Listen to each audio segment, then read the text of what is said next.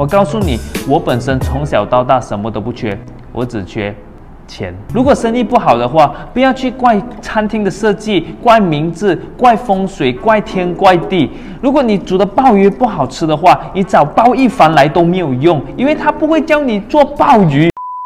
嘿，欢迎大家收看 Jane Story 的最新系列 Imagination。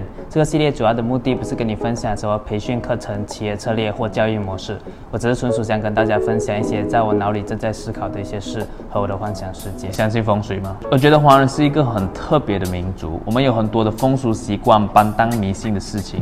比方说，吃饭不可以摇脚，会摇到没有钱；你指月亮的话会被割耳朵；在室内不可以开伞，不然会有小妾；在马路上不可以上厕所，要讲借过。结果不然会不小心削到土地公的头，他就会惩罚你，弹你了。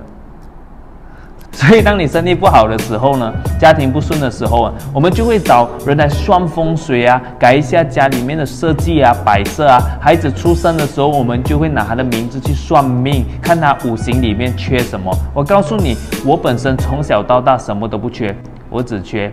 钱，但我相信的第一个最好的风水就是你自己。如果你不改，你的脾气不改，你的习惯不改，就算是改风改水都没有用。就像你今天你开一个餐厅，如果生意不好的话，不要去怪餐厅的设计、怪名字、怪风水、怪天怪地。如果你煮的鲍鱼不好吃的话，你找鲍一凡来都没有用，因为他不会教你做鲍鱼。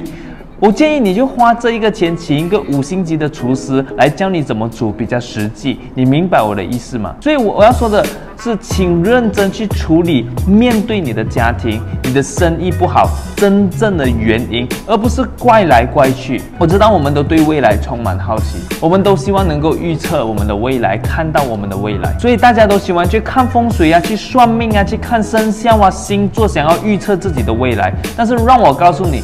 预测未来最好的方式就是创造它。你要怎样的家庭？你要怎么样的成绩？你要怎么样的事业？你要怎么样的未来？就去创造它，去参对的人，去研究，去创新，去突破，去改变。二零二零年已经要过去了。如果你不想再搞砸你的二零二一年，相信我，不要再沉迷于风水、算命、生肖、星座，开始去做一些对的事情，开始去成为你应该要成为的人。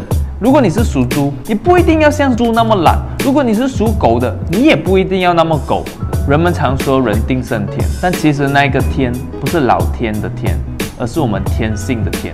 就算你天生再忧郁，你的星座再没有耐心，你的星座再有个性、暴躁、懒惰、不爱读书，很多负面的情绪等等，绝对可以改变它，因为你是人类，你就有能力胜过改变你的天性。